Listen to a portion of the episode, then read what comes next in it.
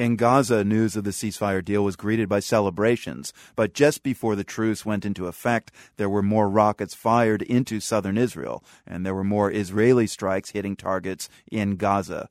The building housing the Gaza office of the French news agency, AFP, was hit by two strikes. No one in the office was hurt, but a child was reportedly killed in a building nearby.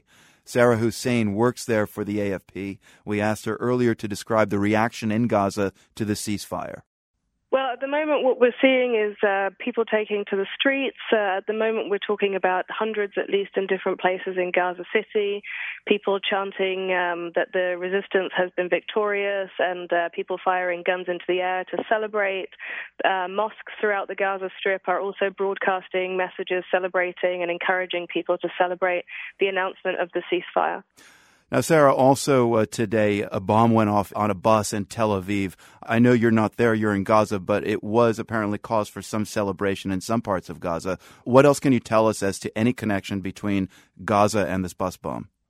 Yes, it's true, and, and we reported that there were uh, some instances of celebration. They seem to be fairly limited.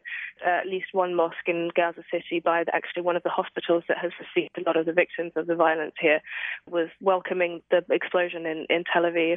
But as I say, it wasn't a, a sort of huge mass celebration here, and we haven't heard any of the groups in Gaza take responsibility for it, although we did see statements from both uh, Hamas and Islamic Jihad welcoming the operation and calling it a natural response to the violence that we've seen in Gaza.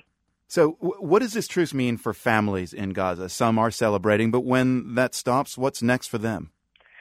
I think that uh, what people will hope to see after the end of the celebrations is that the truce actually takes effect on the ground. I think that among the average uh, Gazan family, there's probably still some concern about whether the truce will actually hold or not.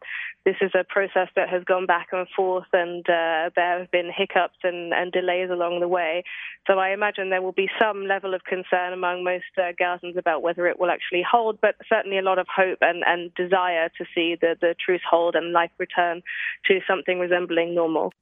Sarah Hussein with the French news agency AFP in Gaza. Thank you so much. Thank you.